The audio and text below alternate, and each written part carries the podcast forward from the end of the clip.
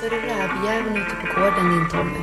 Titta så jävla nära han är vet du. Du ligger och söver. Ja, välkommen till Rovdjursjägarna med mig Tommy, Petrus och Erik. Vem är du och hur kom du in på jakten? Mitt namn är ju Rasmus Liljeblad och eh, ja, hur kom jag in på jakten? Eh, hade väl lite släkt och vänner och sådär va, som många andra. Så man följde med när man var liten pojk ut i skogen på lite olika upptåg. Så det var väl egentligen så det började skulle jag säga. Du började inte med gris och älg eller vilka var dina första vilt? Det var väl eh, som det ofta var på den tiden då i alla fall så höll man på ganska mycket med fällor och ja, med småvilt till en början. Man höll på med sina grävlingfällor och man eh, ja, var ute och sköt kaniner med salongsgevär och ja, lite sådär. Den typen av jakt. Lite mjukstart kan man väl säga. Har det liksom varit självklart att hålla på med hundjakten också då eller? Ja, det vart väl ganska tidigt i alla fall för ja, mina släktingar då har ju alltid haft eh, hundar så det var ett ganska naturligt inslag i jakten eh, från deras sida då, för att de hade hundar. Eh, men till en början så jagade jag väl en del utan hund kan man väl säga och eh, ja, var ju mest. Det blev ju mest vildsvin i alla fall för vi hade ju vildsvin tidigt här nere där jag bor eh, och eh, ganska många som behövde hjälp ute på fälten och sådär med skyddsjakt. Så det blev ju det ganska tidigt men sen hade jag lite kompisar, äldre vänner då, som hade hundar. Eh, och där hängde man ju med lite va och tyckte ju det var rätt roligt och spännande och lite actionfyllt och sådär va. Så det, då fick det ju bli att man eh, testade på med hund. Och på den, eh, på den vägen är det helt enkelt. Men liksom din första hund, vad, vilken var det för ras och vad hette den? Min första hund eh, köpte jag när jag var, eh, vad kan jag varit, 17 va? Det var en össebergsk laika som eh, hette Rocky. Som jag hämtade nere i Blekinge. Hos en kille som jag fortfarande har kontakt med idag. En kompis till mig. Så det var min första hund. Var det. Hur kommer det sig att det blev just en laika? Vad, vad var din tanke där? Var det till att jaga eh, vildsvin eller vad var det? Jo, men det var det väl. Ja, anledningen till att det blev en Lajka var väl egentligen de kompisarna som jag hade som hade vildsvinshundar körde väl ganska mycket blandraser men ganska ofta med någon, eh, någon lajka i de här hundarna. Då. Sen är väl inte jag något eh, superfan utav blandrashundar va? så jag ville väl gärna ha något renrasigt och eh, ja, men tyckte lajkan var spännande på något sätt. Lite så här enmanshund, lite eh, ja, men formbar och ja, man kunde få dem lite så som man ville ha dem. Så ja, det fick bli en lajka i alla fall. Vad har du för hundar idag?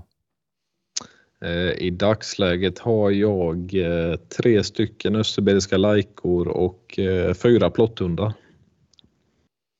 Har jag. Sist jag tittade i hundhuset så stod de där i alla fall.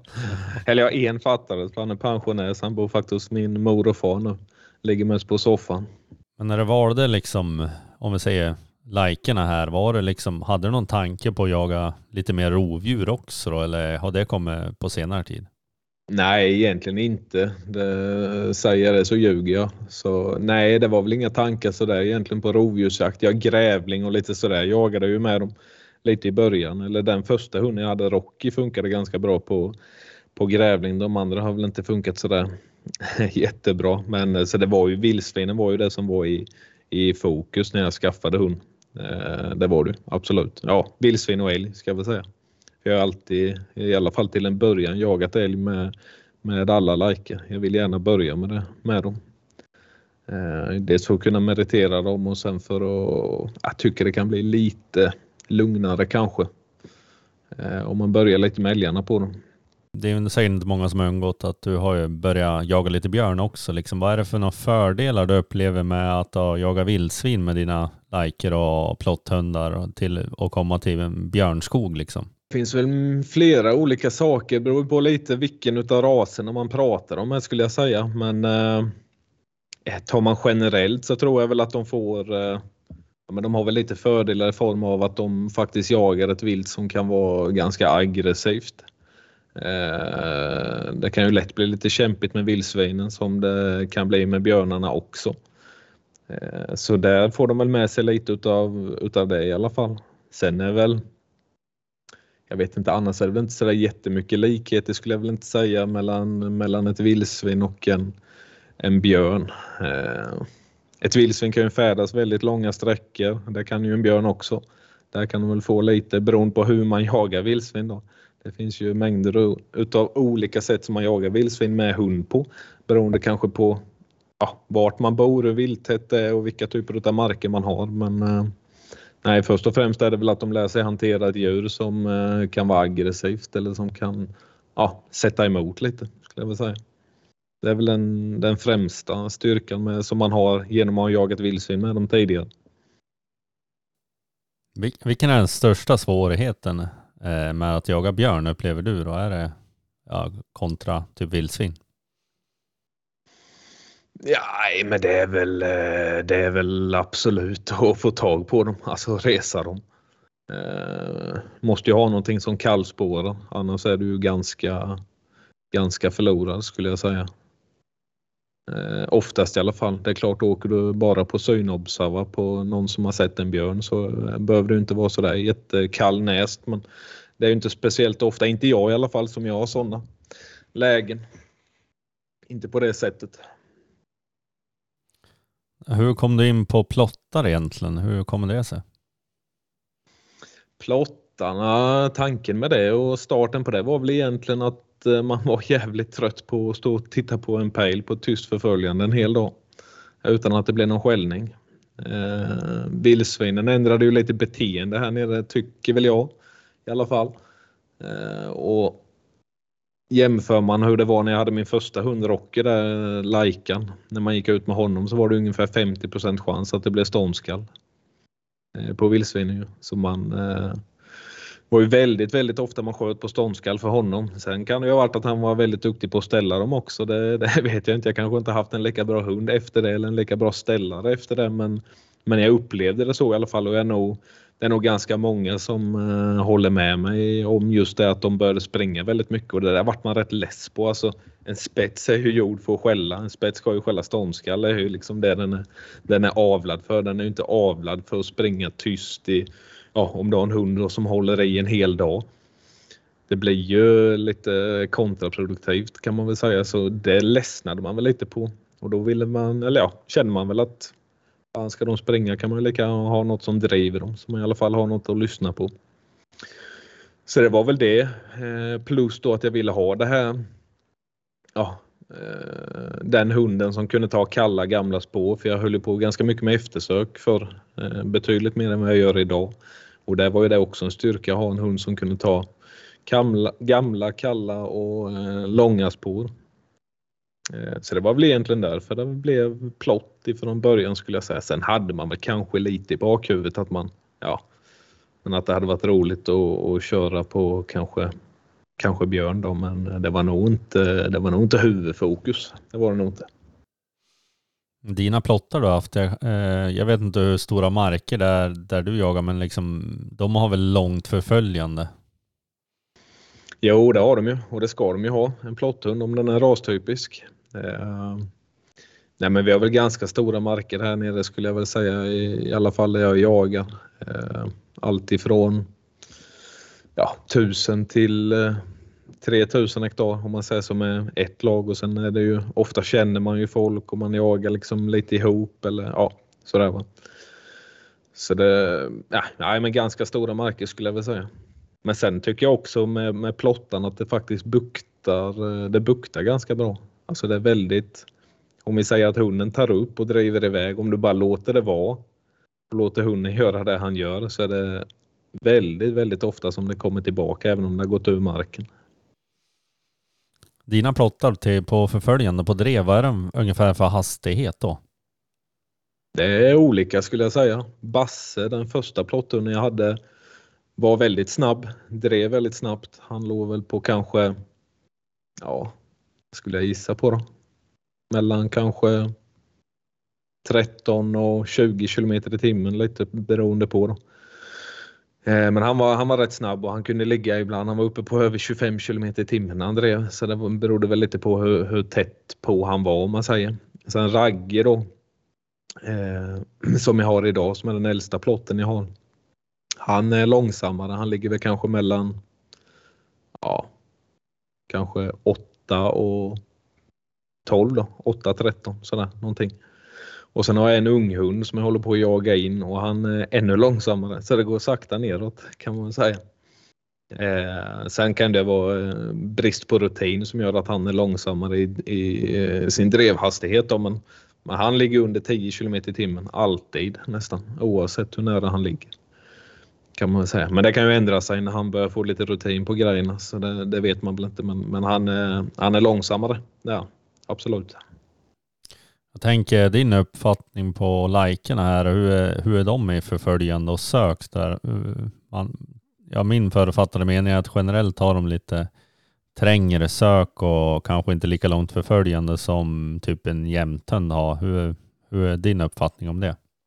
Jo, men så, så har det nog säkert varit om man tittar historiskt i alla fall. Sen har det väl kommit fram linjer och, och material hos likerna som är, ja, vad ska vi säga, ganska lika jämtarna kanske fast med sin touch på det om man säger så. Men det finns ju liker som som aldrig släpper mer eller mindre som är liksom eh, skäller klockan runt och, och som har som pikar den tiken jag har. Hon hade ju inget sök ifrån början i alla fall när hon var ung. Hon bara drog ju iväg till hon hittade någonting eller att jag tog henne någonstans. Alltså det, det där är nog väldigt olika skulle jag säga. Eh, beroende lite på var, var de kommer ifrån. Men eh, det finns nog lite bägge delar skulle jag tro. Och sen är det väl lite också hur man formar dem och hur man jagar in dem. Och, ja, det är nog mycket som påverkar längs med vägen skulle jag tro. Men, men det, finns, eh, det finns absolut likes som, som håller i. Det gör det. Nu kommer vi till det som vi tycker är lite spännande och det är så här björnjakten. När, när liksom kom du in på den och hur gick det från början och tills den första björnen låg? Ja, till att börja med så fick man ju lära sig att jaga björn själv. För det, vi var ju ganska, ja, vi var ju ett litet gäng som eh, ville testa björnjakten.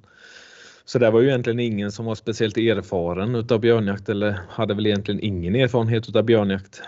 Så vi fick ju lära oss under tiden som, som de hundarna vi hade eh, antingen visade att de ville jaga björn eller lärde sig att jaga björn. Då. Eh, så det var ju lite, ja, det var både hundarna och vi kan man väl säga. Men det började ju, började ju som sagt vara med att vi ja, ville testa på björnjakten. Hade lite kompisar uppe i, runt Strömsund, då, uppe i Jämtland. Eh, som hade marker där uppe där det var ganska gott om björn. Eh, trodde man i alla fall.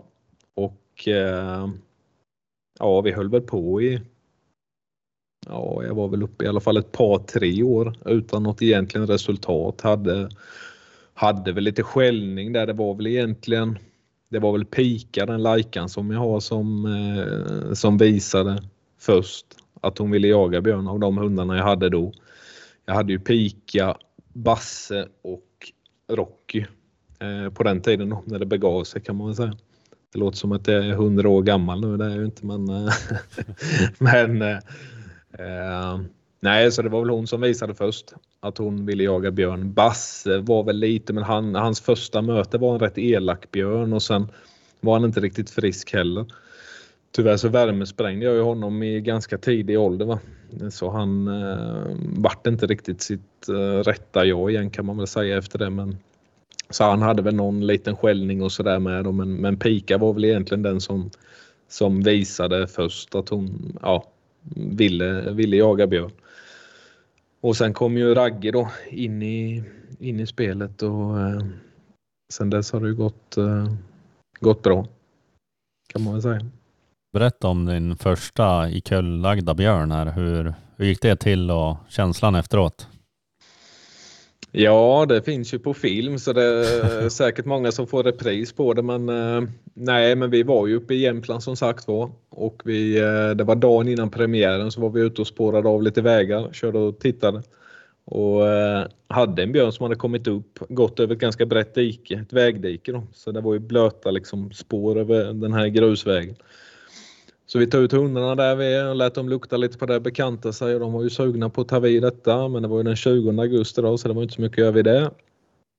Sen eh, ja, vi körde på morgonen den 21 augusti och spårade lite vägar, letade lite björnskitar och, och sådär. Men hittade vi egentligen ingenting och hade väl ingenting att gå på. Så vi tog bara en ren chansning så jag bara släppte ju pika på frisök in ifrån där vi hade haft det björnspåret dagen innan. Då. Eh, för det är ju väldigt olika. Ibland kan de ju, alltså en björn kan ju gå en mil eh, och ibland är de ju liksom väldigt i det området. Det är inga vidare bärmarker egentligen överhuvudtaget där vi jagar. Så hade väl ingen större förhoppning om att den här björnen skulle vara inne i det området men släppte den i alla fall på frisök. Och tog väl kanske 30 minuter så reser hon där inne. Och det var väl ingen ah, det var ju ingen av oss egentligen liksom som, ja, vi tänkte ju inte ens tanken liksom att det skulle vara en björn utan ja, ja men det är ju någon älg liksom hon står och skäller på eller sådär. Uh, ja, och hon dunkade på där. Så, fan tyckte liksom när jag tittade på pejlen att det ser lite konstigt ut. Vart så här, du vet fram och tillbaka, fram och tillbaka, fram och tillbaka. Så här utfall på henne då. så tänkte ja, antingen är det ju en, en arg älg eller så ja, kanske, kanske sådär liksom. Men man vill ju ändå inte tro någonting eller så.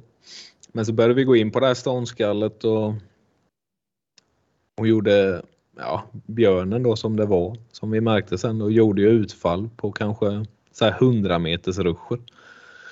Så jag fattade ju att det var, det var ju, blev ju bara skummare och skummare ju, ju, ju mer vi kom in på ståndskallet. Och sen när vi hade 100 meter kvar in på ståndplatsen så i mossan där så såg vi ju framlabben där efter en, en björn så då var det ju ganska såklart. Eh, och sen kom hon på ett besök då. Då hade de blivit jagade ganska mycket. Eh, så när vi hade 100 meter kvar så hörde väl hon oss eller anade att vi var där så då kom hon faktiskt och tog ett besök och sen vände in igen. Och det har hon aldrig gjort på en älg så då fattade jag att detta är nog, det är nog fan björn. Eh, men så kom vi in på ståndskallet, stod och skällde ute i högräs. Eh, ja, i ett litet blötområde kan man väl säga. Eh, men vi kom inte åt den där och hon höll nog ut avståndet ganska bra för den hade ju som sagt varit rätt elak vid den innan va? så hon stod inte direkt och skällde den i huvudet utan höll ut lite på avståndet och så gick det iväg och då hade jag gått ut och hämtat Ragge i koppel och släppte på honom. Och sen for det iväg, gick förbi en kompis som stod på en väg, en grusväg och där går väl inte speciellt många bilar per dag men just då när björnen flög över vägen där så kom det en en bil som dessutom var en jägare som var på björnjakt och så han fick ju björnen mellan honom och bilen. Och sen fortsatte det iväg, höll de på med den där björnen ett bra tag och sen efter ja, några timmar eller ett par tre timmar till där vi så eh, ledsnade pikar. det blivit ganska varmt också så hon, eh, hon eh, bröt där. Så Ragge fortsatte ju själv och då var ju han, vad var han, ett och ett halvt tror jag ungefär. Så då fortsatte han efter den björnen och sen var det stopp efter några kilometer. Och sen gick vi in på stormskallet och sen lyckades vi skjuta den där. För honom då. Ja, var det bland de bättre dagarna i ditt liv? Ja, helt jävla fantastiskt. Nej, vet jag, jag hade ju aldrig sett en björn innan detta liksom. Så första gången man såg en björn var ju när man gick fram och klappade den när den låg där. Så det var ju det kändes ju skitkonstigt på något sätt. För jag, jag är lite den typen att jag gärna vill jag vill ju veta saker om ett vilt när jag jagar det. Alltså jag vill på något sätt liksom ha lite kännedom. Så detta blev ju skitmärkligt. Bara fan, här ligger en död björn liksom som jag skjutit. Jag har aldrig sett en björn innan ens. Sådär. Det var ju ja, det var lite konstig, konstig känsla. Rätt överväldigande på något sätt. Du var lite osäker vad det var för vilt egentligen du hade skjutit. Ja, men du vet, det vart nästan lite så. För jag sköt ju en rätt i huvudet på, eh, när han stack upp där för han fick syn på oss när vi var inne på, på ståndskallet. Så liksom så här efteråt var, var det nästan som man fan, liksom, fan var det en björn det där? Eller liksom, det, var, ja, det kändes skitkonstigt. Jag kan inte riktigt förklara. Men, alltså, man visste ju att det var en björn, men du fattar vad jag menar. Jag har aldrig jo. sett någon innan. Så det vart ju ja, det vart, eh, ganska speciell känsla kan man väl säga. Mm. Ja, men han hade liksom mod att stånda en björn helt ensam trots den ringa åldern alltså. Ja, det gjorde han ju. Sen eh, eh har det väl blivit bättre sen dess. Eh, så är det ju. Men han, ja, han gjorde ju jobbet i slutet själv i alla fall. Sen märkte man ju på honom, han var ju lite det var ju inte så han kastade sig över björnen när jag hade skjutit den, det var det ju inte. Utan han, han hade väl säkert märkt att, att det kunde vara bra att hålla ut lite om man säger så. Men eh, ja, det var första björnen när han var ung så det, nej, det var väl bra ändå. Och då hade du hållit på i tre år utan att lyckas? Ja, skulle man väl kunna säga. Jag hade ju haft ett par björnkontakter innan och haft någon björn på mig liksom som hundarna hade jagat men inte kommit åt att skjuta och, och lite sådär. Och det är ju också en, en känsla som man inte kommer glömma. Jag vet att jag fick stänga munnen för jag var rädd att björnen skulle höra mina hjärtslag ut genom munnen för jag hörde ju dem själv. ja, men var det med, hade du någon fotograf med dig då eller filmade du själv eller hur var det egentligen? Eh, på den första jag sköt eller ja. den första kontakten? Första du sköt där? Den första som jag sköt var min eh, kusin med och filmade, Sebastian. Ja. Han har varit med väldigt mycket och filmat eh, tidigare då. Så han var med på den, eh, på den björnen. Så det var han och David som var med in på ståndskallet. Jag kan tänka mig om man har ansvarat själv över att filma själv, då blir det inte så mycket filmat om man ska skjuta sin första björn. Nej, det hade nog varit lätt att glömma kameran i det läget. Det tror jag. Så det var bra han var med.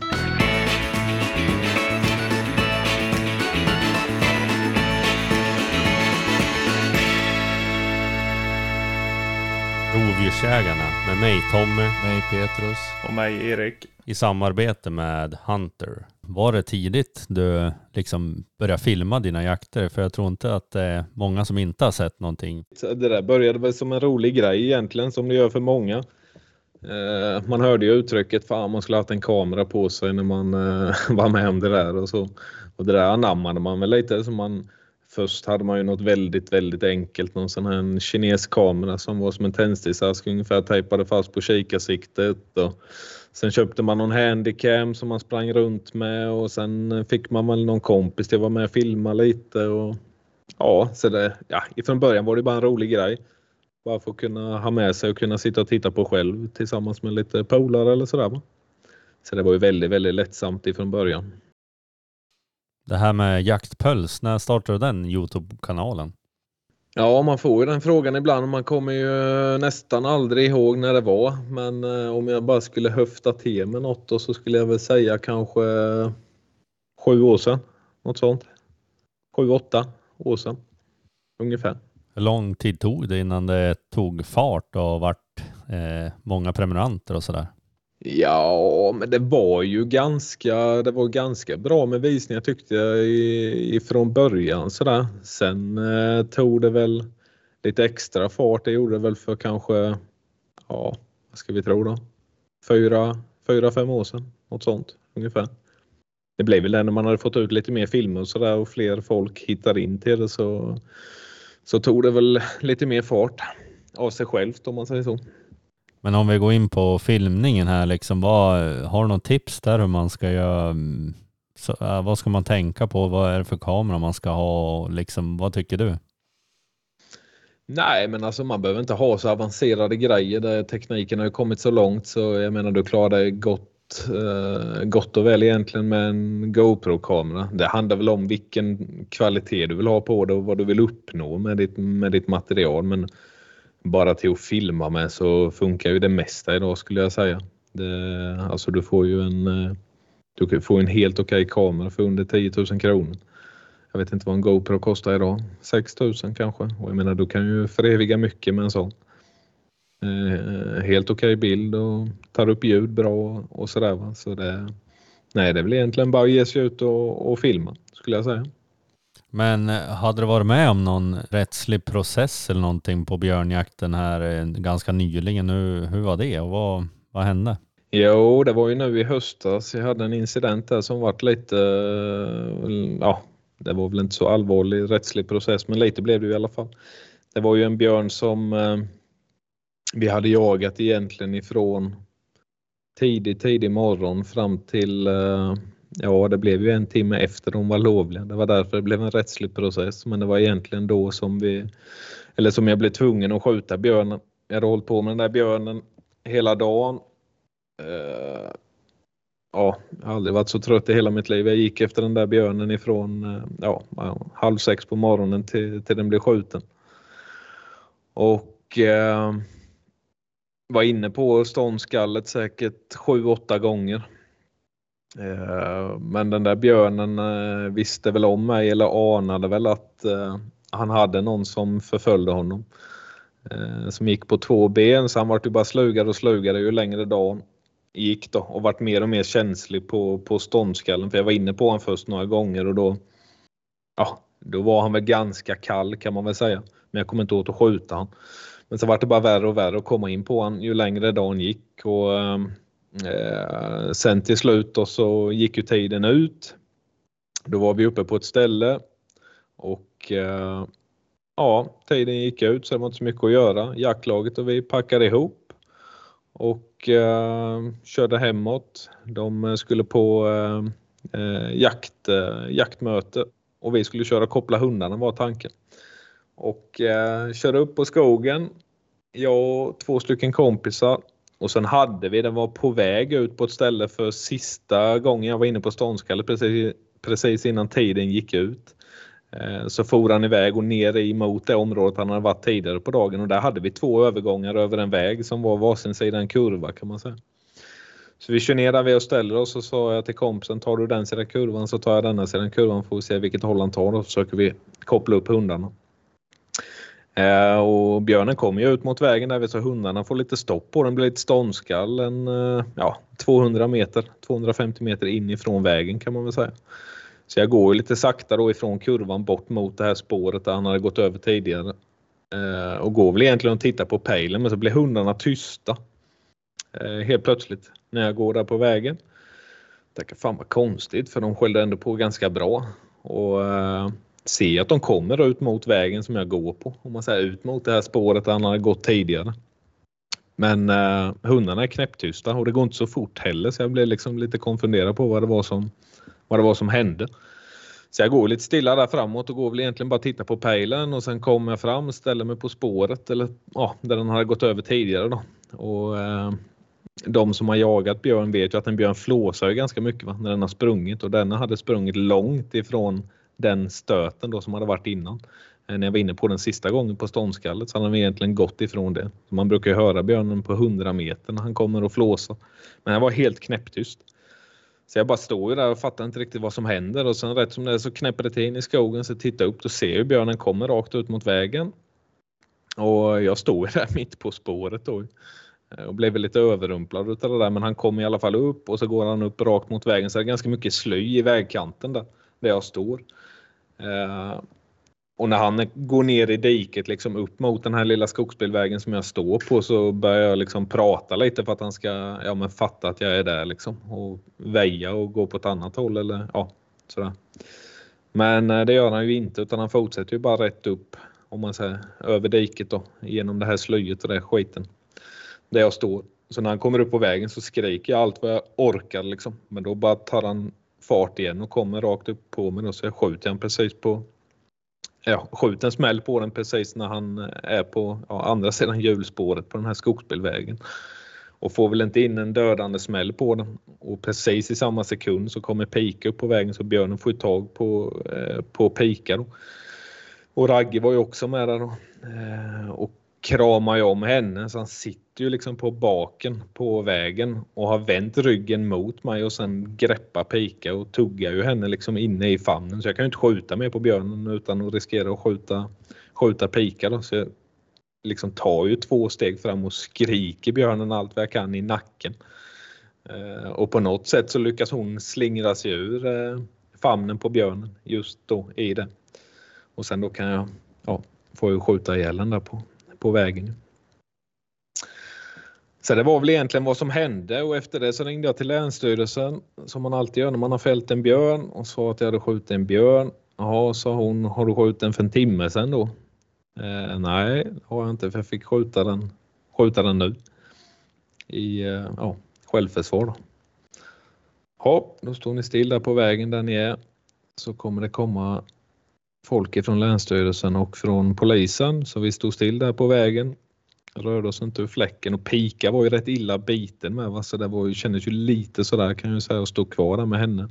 Men eh, det var ju bara att bita ihop där så vi stod kvar där och sen tog det väl väldigt lång tid innan polis och Länsstyrelsen kom och sen höll de på lite där på vägen. Titta och förhörde oss allihopa och frågade hur det hade gått till. Och poliserna var jättebra. Är det något man ska säga om det så var det väl han eh, killen ifrån Länsstyrelsen som inte var riktigt lika trevlig. Det var inte min eh, känsla i alla fall. Men poliserna var jättebra så det var liksom inga konstigheter alls egentligen överhuvudtaget. Nej, så då vart man ju misstänkt för jaktbrott då ju och det blir man ju per automatik när det händer något sånt där. Och sen tog det väl två veckor och jag fick egentligen inget, inte mer än vad de sa på platsen när de kom ut att jag var misstänkt för jaktbrott men jag fick aldrig någonting hem eller liksom någon, någon ja, pappersform på detta. Men sen efter ett par veckor så fick jag en lapp hem att, eh, att det var nedlagt. Om man säger. Förundersökningen var, var nedlagd. Då. Så det tog inte så lång tid så det var ju ganska skönt. Slapp man gå runt och fundera på det. Även om man säkert trodde att det skulle gå bra. Men det är ju alltid lite olustigt att, att ha något sånt som ligger. Så det gick ju bra. Summa summarum. Har du fått en annan respekt kanske för björnen efter det här då eller?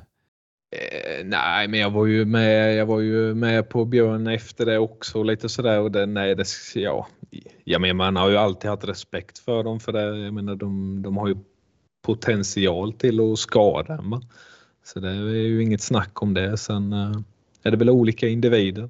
En bidragande orsak till detta kan väl antagligen vara att jag hade varit inne på stormskallet flera gånger under dagen kanske så han kanske började ledsna. Det, så kan det absolut ha varit kanske men eh, ja, jag vet inte, men jo, respekt har man ju för dem. Det ska man väl ha.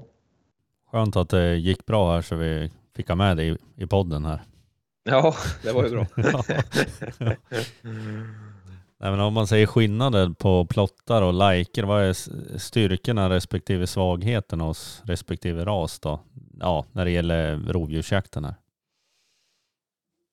Ja, vi var ju inne på det innan, men plottarnas främsta styrka det skulle jag väl säga är just eh, att de tar gamla kalla spår. Eh, där skulle jag väl nästan... Ja, jämför du med lajkan så har ju inte lajkan en chans skulle jag säga Eh, på, på att ta de typen av spåren som jag varit med och sett som plotthundar tar. Eh, och på det sättet de gör det så där har de ju eh, där är de ju omkörda sen när visst pika, jag kan ju bara referera till mig själv, då har jag bara jagat björn med mina egna hundar men, men pika kan ju absolut ta ett, ta ett spår va? Men, men inte på det sättet som en plott kan göra. Det, det gör hon ju inte. Så det är väl styrkan och skillnaden där. Sen eh, man har väl något, på något sätt har man ju fastnat för den motorn som plottarna har. Alltså de ger ju sig inte, de kör ju till de går sönder och det kan vara både på, på gott och ont. Va? Men, eh, men det är ganska charmigt att ha en hund som man vet ger allt till den är totalt slut eller har gått sönder. Eh, på något sätt ju. Man brukar ju säga att hunden inte får ha mindre jaktlust än vad husse har och det, så är det ju med en plotthund. Med att ge allt så här, hur, hur många steg har du avverkat på en jakt? Då har du något toppresultat där? Ja, men det var ju den där dagen med den där incidenten som, eh, som blev. Där var, ja, jag har aldrig varit så trött i hela mitt liv kan jag säga och jag tycker ändå om att motionera och köra Vätternrundan och lite allt möjligt men, men eh, nej, då var jag sliten. Sen kan det väl ha med att göra att man har ätit två riskakor med till frukost men, men eh, nej, jag tror jag hade 40 000 steg ungefär något sånt efter den där dagen. Så. Nej, den var, den var tuff. Det var den. Men roligt. Ja, vad är det du jagar helst idag? Är det liksom björnjakten som drar mest eller är det, vad är det för jakt? All jakt med hundarna är ju roligt, men eh, ska man välja något så är det ju, det är ju björnjakten. Absolut. Det blir ju, det blir ju inte mycket bättre än så alltså. Det får jag nog säga. Och det är väl, det är väl just kombinationen med att det krävs ganska mycket av hundarna. Eh, man lägger en jävla tid på att träna dem innan jaktstarten i konditionsmässigt för att ha dem i topptrim till björnjakten och sen i de markerna och på det sättet vi jagar uppe i Jämtland. Så vi har ju väldigt dåligt med vägar eh, på de markerna. Så det blir ju, du vet ju på morgonen att får du upp en björn då blir det ett jävla slit innan du har, innan du har fått i kullen och det är ju, jag går ju igång lite på det. Jag tycker ju det är jävligt roligt och och utmana sig själv lite och har alltid varit road av, ja, som jag sa innan, då, lite ja, men lopp och lite löpning och lite allt möjligt. Då. Träning. Så för mig är ju det, nej, det blir inte så mycket bättre än så. Något jag tänkte på här på injagningen på, på dina hundar, har du liksom vant dem vid, om vi säger björnlukt eller har du bara liksom, ja, när det väl kommer till Jämtland här och släppt dem på björnspår eller hur har du gjort där? Nej, men någon liten sudd sådär. Någon björnsudd har man väl haft hemma. De har fått bekanta sig vid att lukta lite sådär. Men eh, nej, egentligen inte. Utan det har ju varit under själva jakten som, eh, som man har låtit dem vänja sig och bekanta sig med björndoften. Egentligen. Och jagat in dem under, under jakten liksom. Så. Eh, man har ju inte suttit och kört upp och, och låtit dem vara och lukta i något spår uppe i Jämtland innan utan eh, nej, det har ju skett, skett under jakten kan man väl säga. Men vad är det du jagar mest idag då? Är det liksom mest jaktdagar? Är det på vildsvin, älg eller? Nej, det är ju vildsvin och älg blir det ju absolut. Det är ju en kort period björnjakten varje år. Nu har det väl varit ganska intensivt när man väl har varit uppe men, eh, men nej, det blir ju det blir vildsvin och älg som blir absolut mest på ett år.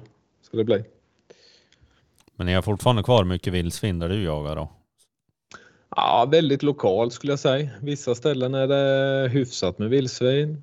Eh, vissa ställen är det väldigt dåligt med vildsvin. Så det, men stammen har väl gått ner överlag eh, om man tittar på hela Sverige.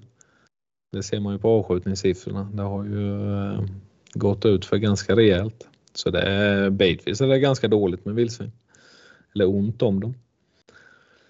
Så det är nog, det är nog väldigt olika från mark till mark skulle jag säga. Hur är det med älgen då? Här har det blivit ganska dåligt fläckvis. Ja, det är väl likadant med det höll jag på att säga. Lokalt kan det väl vara ganska bra men överlag så sjunker det ju här nere också. Det gör det. Och ganska många börjar väl dra i handbromsen här nere i södra Sverige i alla fall. Med älgstammen. Sen får vi väl se vad, eh, vad som händer men eh, nej, det är en väldigt tråkig trend på älgstammen. Det känns inte sådär ljust om man ska vara eh, riktigt pessimistisk.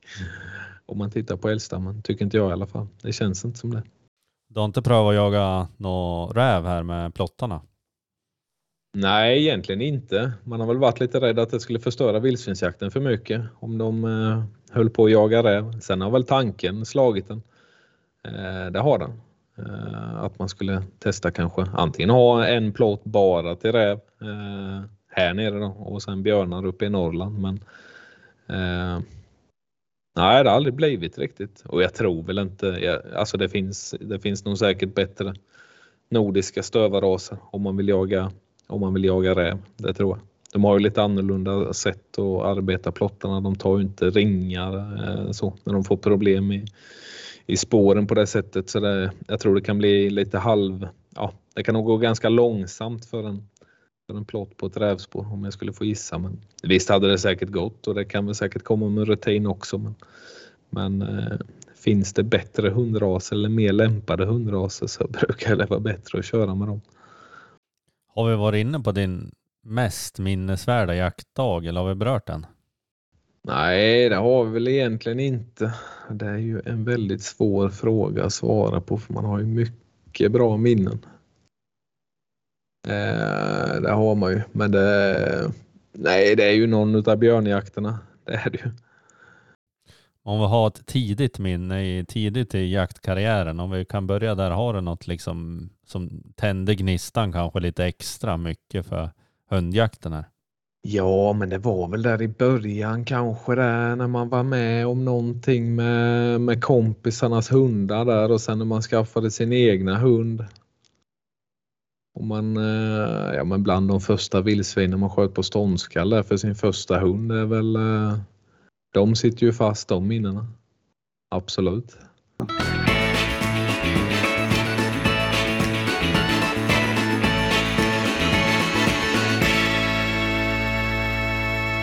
Rovdjursjägarna med mig Tommy Mig Petrus. Och mig Erik. i samarbete med Hunter.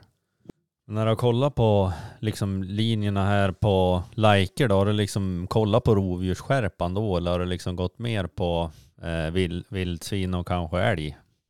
Ja, till att börja med så har jag väl tittat på, eh, försökt hitta så jaktstarka linjer som, som möjligt. Jag vill ju ha like med rejält långa förföljande och, och helst stora sök. Så det är väl lite det man har gått på när man har, när man har tittat på, eh, på likerna. Och som vi sa innan, hunden får inte ha mindre jaktlust än vad husse har. Va? Så det, är bäst för dem att de, att de rör på sig.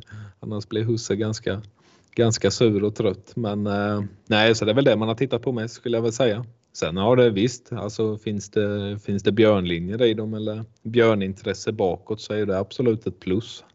Det är det ju. Ehm, men sen som sagt var, jag tycker, tycker mig liksom att likerna är ganska formbara i sig.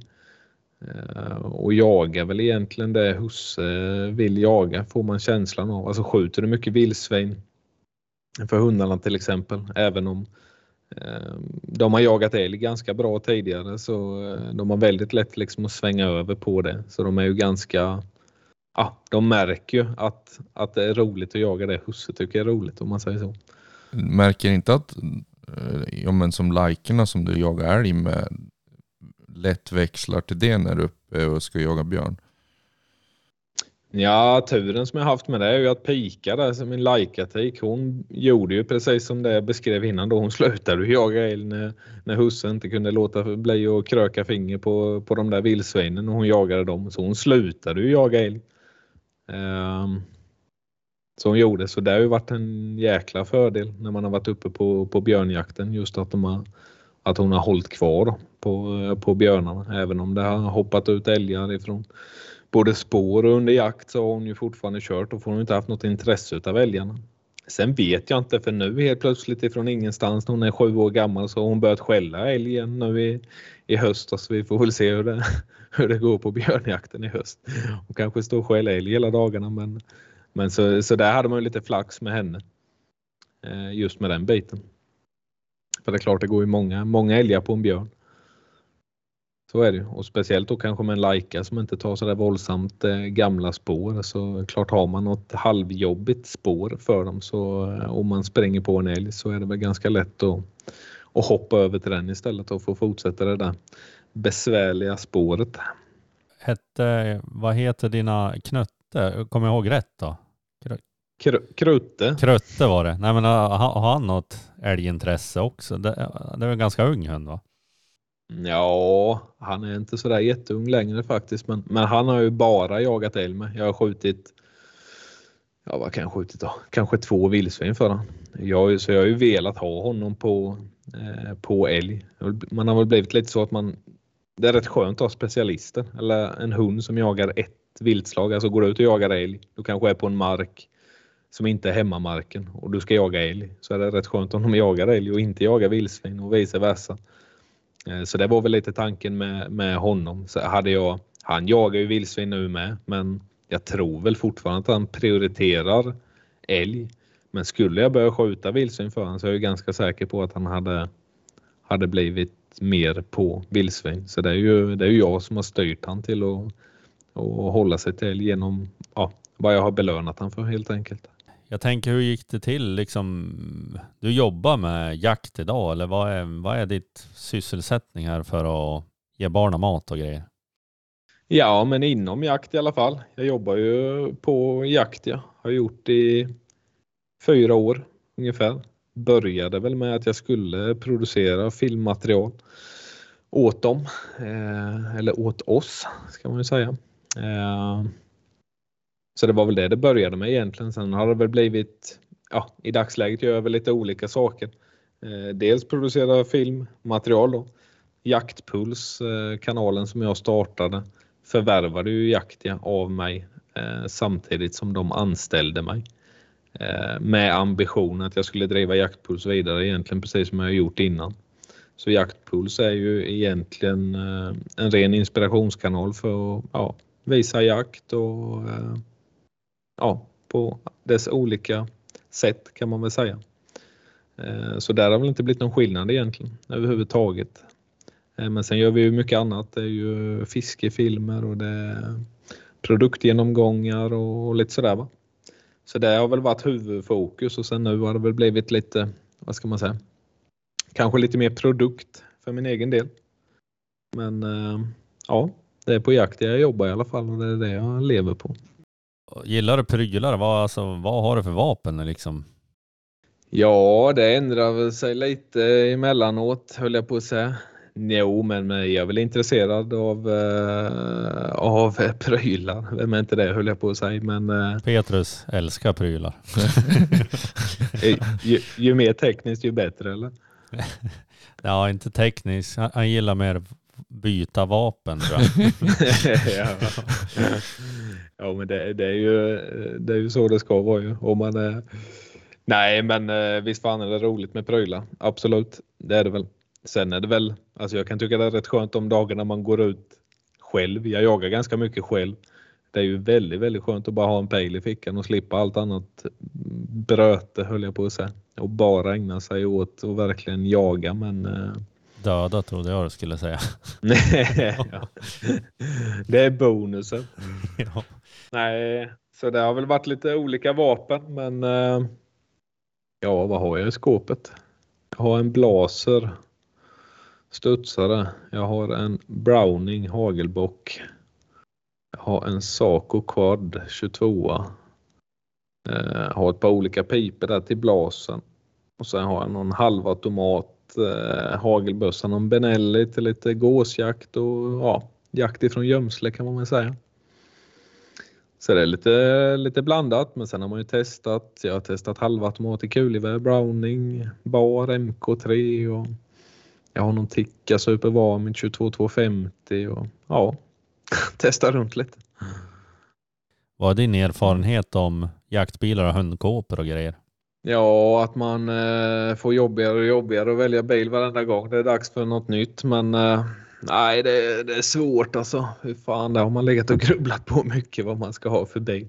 Det är svårt att hitta det ultimata som man både åker skönt i och sen det kanske viktigaste att hundarna har det bra i och Ja, nej, den är inte, den är inte helt enkelt. Eller enkel, men eh, jag tror väl ändå på något sätt att det landar i pickup med hundkåpa. Jag har väl varit lite inne på någon typ av skåpbil kanske. Så man kan få värme redigt bak och sådär. Men eh, ja, då är det lite markfrigång och det är lite, ja. Mm, nej, den är, inte, den är inte enkel. Så pickup med hundkåpa, det är, det är ett givet val då i alla fall? Ja, men det får nog bli. Jag har väl haft, jag har åkt Volkswagen Amarok i rätt många år nu. Det är väl den tredje jag har nu. Den andra med hundkåpa och det, nej men det funkar ju bra. Det gör det, absolut. Men reser du mycket när du jagar också eller är det mest, ja förutom när du åker och jagar björn då, men liksom när du jagar vildsvin och älg, är det liksom långa ressträckor eller är det mest runt eh, där du bor? Nej, men det är väl i sådana fall när man är uppe och jagar älg i Jämtland där då. Då blir det ju lite resor. Eh, för det är väl lite, sen har det blivit lite mindre kanske nu sista två åren med, med det. Men nej, annars är jag egentligen mest, mest hemikring. Skulle jag väl säga. Jag tycker nästan det är roligast att jaga på mina egna marker eller ihop med bra kamrater. Man vet hur markerna ser ut och man eh, känner folket man jagar med. Det är rätt skönt faktiskt. Man blir väl lite bekväm på det sättet. Förr åkte man ju mycket på olika vildsvinsjakter och sådär men nej, det har blivit mindre, mindre med det. Man behöver bli gammal. Man sitter helst på sin stubbe där och sippar på sitt kaffe. Släpper hunden. Ja, det är absolut en tjusning. Eh, ja, det är det. Vill du säga någonting mer Petrus? Annars tänker jag ta några snabba, pistolsnabba frågor här. Nej men det, det gör du så bra. ja, tack, tack. Nej, vi har några så snabba frågor här som är lite kortare svar liksom. Eller du får ju utveckla också om du vill. Det är upp till dig. Jag ska försöka att låta bli. Jag brukar kunna prata ihjäl folk så det blir bra med pistol snabbt. Nej men eh, då kör vi då. Eh, plott eller li Laika? Oh, hade du inget enklare? jag vill ju inte välja helst. Ja. Jag säger fan Laika. Uh, vildsvinsjakt eller björnjakt? Björnjakt. 9 och 3 eller 6,5? Uh, till allt. Ja, exakt. Du får jaga med den här grov kaliber eller fin kaliber kan man också säga. klass 1? Ja, får jag bara välja en så hade det ju blivit 9-3 för det var mitt första vapen, första kaliber så det får du lägga. Eh, rakrepeter eller cylinderrepeter? Rakrepeter. Jakt i norr eller jakt i söder? Jakt i norr. Barmark eller snöbetäckta fjäll tänkte jag säga.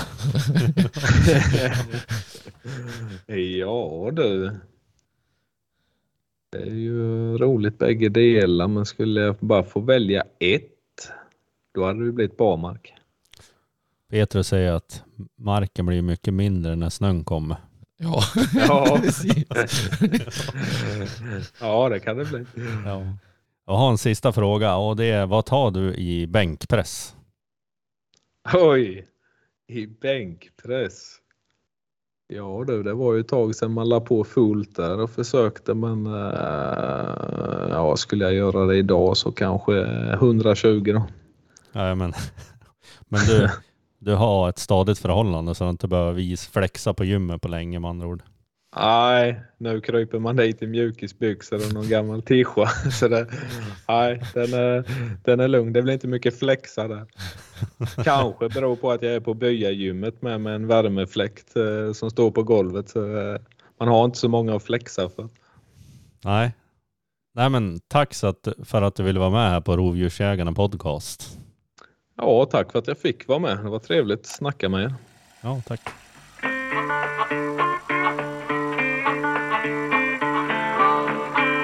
Du skriver till folk och pratar med Petrus. Jag och jagar och jagar. Jagar och jagar, jagar. Med dina kompisar. Du får inte göra det en gång till. Kommer jag dra dig i håret